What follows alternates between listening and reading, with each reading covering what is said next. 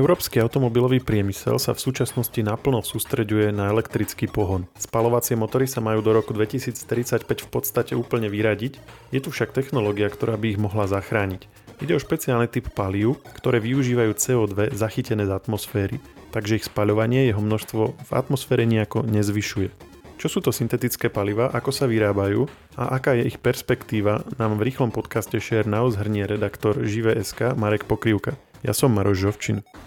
Marek, ahoj. Ahoj. Syntetické paliva. Veľa sa o tom hovorí väčšinou, keď sa spomína, že sa prechádza, dajme tomu, na elektrický pohon a že spalovacie motory majú sa prestať vyrábať, tak sa zvykne dodatkom dopovedať, že možno by nejaké mohli zostať vďaka syntetickým palivám, ale nikdy sme to ani, ani v podcaste nerozoberali, že čo to vlastne je. Vždycky sa to len tak dopovedalo. Tak dneska si to poďme rozobrať, že čo sú to tie syntetické paliva? No, ako už napoveda ten názov, sú to vlastne umelo vyrobené paliva, ktoré sú alternatívou e, ku klasickému benzínu alebo nafte. A vlastne vyrábajú sa tak, že sa vezme voda, ktorá sa rozloží elektrolízou na vodík a kyslík a tá sa spojí s oxidom uhličitým zachyteným v atmosfére a vzniknú z toho uhlovodíky, ktoré tvoria základ vlastne tých palív. S, s uhlíkom zachyteným v atmosfére skús to nejako rozvinúť. Ako sa dá, ako sa dá uhlík alebo ako sa dá CO2 zachytiť z atmosféry? Mm, pomocou nejakých mm, buď, buď turbín alebo niečoho, čo vháňa vlastne e, vzduch ako taký do zariadenia, ktoré ho dokáže rozložiť na jednotlivé prvky. Čiže nejaký veľký stroj niekde a ten filtruje akože normálne, že vzduch, o čo je ako v okolí. Áno. A vyberá z neho čo, uhlík alebo už priamo CO2? CO2. Dobre, čiže, čiže takýto nejaký stroj niekde bude, ten bude bežať, ten bude vlastne odoberať tú CO2 a to sa potom vloží teda do, tej, do toho rozloženého vodíka a, a kyslíka. A vznikne palivo? Mm, zjednodušene áno, ale takto to funguje. A to je potom normálne palivo, ako akože čo, nafta, benzín, alebo hej, že, že ako sa dostaneme od tohto, čo sme povedali, k tomu, čo môžeme natankovať do dízlového motora alebo, alebo benzínového?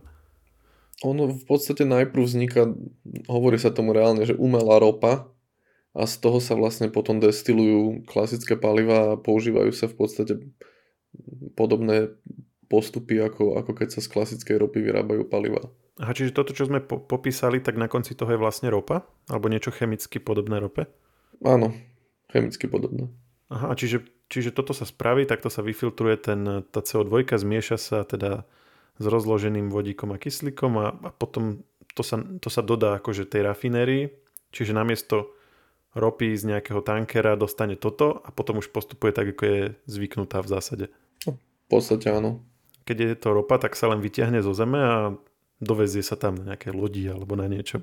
No ale toto je trochu zložitejšie, tak je to vôbec e, rentabilné? Akože, že dáva to zmysel? Je to vôbec technicky akože realizovateľné robiť v takých množstvách, v akých dnes e, čerpáme ropu?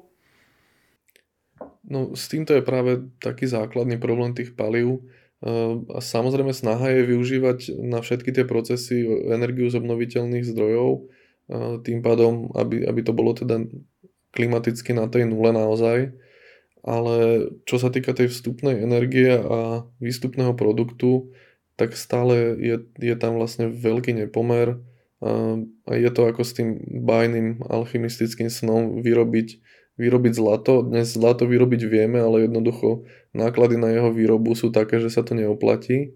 A zatiaľ je to podobne aj v tomto prípade viaceré ale spoločnosti aj automobilky dúfajú, že keď sa tá technológia ešte nejako vyladí a začne sa to robiť masovo, takže by sa to dokázalo dostať na takú hladinu, že by to bolo minimálne čiastočne konkurencie schopné s klasickými palivami. Ale pravdepodobne to vždy bude drahšie. Sú nejaké odhady, že o čo drahšie, alebo vieme to nejak porovnať s inými typmi pohonu? Smerujem k tomu, že či to je vôbec vhodná alternatíva napríklad k elektrickým automobilom, lebo ak by to bolo drahšie ako hej, celá výroba batérie a, a prevádzka batérie, tak by to asi nedávalo veľký zmysel. Možno by to bolo pre ako fajnšmekrov, ktorí chcú si jazdiť na, na svojom starom Ferrari, ale zakázali im ropu klasickú, tak budú využívať toto, hej, že, že, že, že o čom sa vlastne bavíme? Bavíme sa o takej drobnej veci pre fajnšmekrov alebo o niečom, čo by reálne mohlo, mohlo vlastne nahradiť klasické paliba pre nejaký segment dopravy? Podľa mňa to asi bude skôr taká záležitosť pre fajnšmekrov, pretože z toho energetického hľadiska je jednoducho tá výroba nie je úplne ideálna Ehm, podľa, podľa toho, aký, aký výrobný proces sa použije, tak vlastne v tom, elektri- v tom e-palive výslednom sa ocitne podľa, podľa postupu 10 až 35% vstupnej energie. Čiže sú tam naozaj veľké straty pri tej samotnej výrobe a takisto spalovacie motory dosahujú účinnosť 30 až 40% vo všeobecnosti, to znamená, že aj tam sú obrovské straty. A Naproti tomu elektrické, elektrické auta majú vlastne pohon, ktorý má účinnosť vyše 90%, často je to aj 95-96, čiže naozaj e, takmer celú tú vstupnú energiu využije na svoj pohon a pri vedení tej elektriny sa štandardne počíta tak s takým 10% stratami. Čiže ak si dáme do rovnice toto, že ako, ako fungujú elektromobily a koľko z tej vstupnej energie dokážu reálne preniesť na cestu a koľko sa dostane na cestu pri výrobe a s týmto elektrickým palivom, tak je to veľmi zásadný rozdiel. A prečo potom na tom niektoré spoločnosti pracujú, keď je to také nevýhodné? No práve preto, aby dokázali, aby dokázali ešte udržať tie spalovacie motory pri živote. A dáva taký dôvod zmysel? treba ich udržať pri živote, veď ten, ten cieľ Európskej únie v roku 2035 je taký, že ako väčšina súčasných motorov dovtedy aj tak neprežije. Že či, po, či vôbec uh, dáva ekonomický zmysel vymýšľať technológiu, ktorá je energeticky nevýhodná, aby udržali pri živote motory, ktoré aj tak vlastne budú ich nahrádzať o, o nejakých 10 rokov nejakými druhými. No ekonomicky to asi až taký veľký zmysel nedáva, ale, ale je tam veľká snaha vlastne zachovať, zachovať tie klasické, klasické spalovacie autá, preto na tom vo veľkej miere napríklad Porsche pracuje a podobne ako značky, ktoré vyrábajú športové autá, ku ktorým jednoducho podľa mnohých ľudí tie spalovacie motory patria a, a nedokážu si ich predstaviť, že by, že by nahradili elektrinou, aj keď napríklad Porsche už vyrába aj elektromobily, Čiže skutočne taká ako záležitosť pre teda tých fanúšikov, dajme tomu superšportov a podobne, ako sme spomínali. Ak sa nejako zásadne nedokáže zlacniť tá, tá výroba a zvýšiť aj efektivita, tak si myslím, že, že skôr to bude tak. Pretože naozaj, ak si porovnáme, e, keď teda je tam povedzme tretina, a to je v tom dobrom prípade, že pri, pri výrobe vlastne bude tretina v tom palive toho, čo sa do neho investuje a a bude mať tretinovú účinnosť, tak sme vlastne na nejakej jednej, jednej desatine zhruba a v prípade, v prípade elektromobilov je to 8 desatina alebo, alebo tak nejako, takže je to naozaj zásadný rozdiel.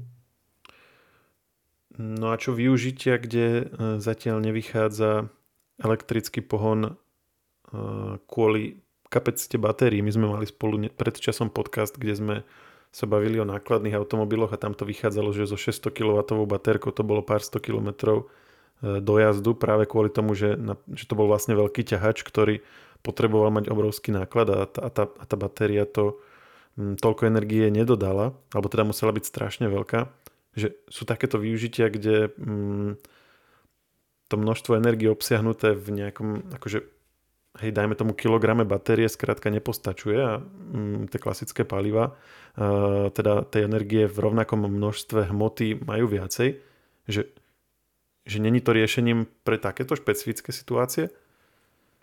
Môže byť. Práve v, nákladných, v nákladných automobiloch, ale aj, aj napríklad pri lodiach alebo lietadlách to môže byť, môže byť riešenie súčasnej situácie, že síce tým nejako nepomôžeme tej klíme, že aj keď odoberáme CO2 e, z atmosféry, tak následne pri tom spálení sa znovu uvoľní, ale bolo by možné, že dostať to na tú nulu. A to je práve to najzasadnejšia výhod týchto syntetických palív, že kým elektrina e, odniekiaľ ju prinesieme a niekde sa musí spotrebovať, tak tieto paliva sa vlastne dajú normálne skladovať ako, ako hociaký iný benzín.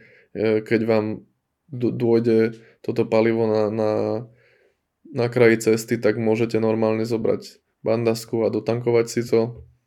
Takže v tomto je, v tomto je výhoda tých palív ako, ako energetického média zásadná oproti batériám. No a povedzme si na záver, kto na tomto vlastne pracuje a aké sú plány? Kedy by sme mohli nájsť syntetické palivo na, na čerpacej stanici? Mm, experimentuje s tým aj viacero univerzít a výrobcov aj osobných aut, nákladných aut, ale aj ako vrajím, lietadla a lode sa tiež uvažujú, že by ich mohli využívať.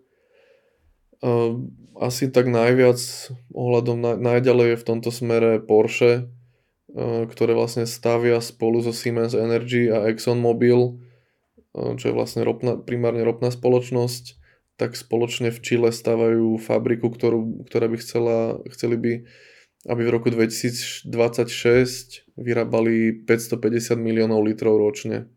Spotreba benzínu vo Švajčiarsku v Lani dosiahla 2,13 milióna tón benzínu, čiže pokrylo by to tak petinu spotreby benzínu vo Švajčiarsku sú nejaké vôbec predstavy, koľko by to stálo? Že my sme teraz hovorili o tom, ako je to nákladnejšie vyrobiť v porovnaní s klasickou ropou. Dnes máme benzín Euro 60 e, a niečo za liter. Koľko by stálo liter syntetického paliva? Alebo aký je cieľ? V tomto ohľade vôbec tie zainteresované spoločnosti sa nejako nevyjadrujú je jasné, že to, že to je nejako výrazne drahšie, ale že konkrétnu cenu vôbec nehovoria a ani nehovoria, ako, akú by chceli vidieť, takže všetko sa tu bude odviať od toho, ako sa podarí ďalej vyladiť tú technológiu a rozbehnúť masovo výrobu a či sa to chytia ešte aj nejaké ďalšie spoločnosti a naozaj sa začne, začne nejaká veľká produkcia. Čiže ani sa neuvažuje s tým, že by to bolo nejako konkurencieschopné cenovo, v tom, ani v tom konečnom štádiu, že zrejme to bude stať že, že násobky tej dnešnej ceny alebo tak? Ťažko povedať, pretože do tohto ešte môžu pokojne vstúpiť aj e, nejaké extra dane alebo poplatky týkajúce sa využívania klasických palív, aby boli, aby boli jednoducho spotrebitelia odrádzaní od toho. Môže sa stať, že v prípade nejakého ďalšieho zdanenia palív klasických vyrobených z ropy e, sa to možno, že časom dostane aj do konkurencieschopnej hladiny. Čiže nie tým, že by, že by sa syntetické paliva vyrobili lacnejšie, ale sa zdražia tie, zdražujú tie súčasné. A výborne, máme sa na čo tešiť. Je možné, že to bude, že to bude kombinácia obidvoch. A kedy môžeme niečo také vidieť? Sú nejaké aspoň úplne, že hrubé odhady? Že o 5 rokov, o 10 rokov, o 15 rokov? No ako vravím, Porsche ráta 2026, že bude vyrábať 550 miliónov litrov ročne, takže to už, to už je objem, ktorý nedokáže spotrebovať niekde nejakých zopár laboratórií to naznačuje, že, že v druhej polovici tejto dekády by sa mohli objaviť tie paliva na nejakých reálne čerpacích staniciach verejne dostupných. Áno, a to si hovoril, že bude v Čile, nie? Takže to by, to by sa tam aj spotrebovalo, alebo oni to odtiaľ budú voziť sem? Skôr si myslím, že sa to bude voziť, pretože Čil, neviem, či je čílsky, čílsky automobilový trh na toto pripravený. To miesto bolo zvolené kvôli tomu, že je tam veľké množstvo dostupnej veternej energie, vďaka čomu sa dajú, dajú naozaj že vyrábať z, čisto z obnoviteľných zdrojov. Marek, ďakujem za zhrnutie vyzerá, že si budeme musieť ešte pár rokov počkať, ako sa to vyvrbí. Ahoj. Share Now je nový formát rýchleho podcastu, v ktorom približujeme v skrátenej forme najnovšie udalosti. Všetky podcasty Share pripravujú magazíny Živé.sk a Herná zona.sk. Na ich odber sa môžete prihlásiť tak, že v ktorejkoľvek podcastovej aplikácii vyhľadáte technologický podcast Share. Svoje pripomienky môžete posielať na adresu podcasty.žive.sk.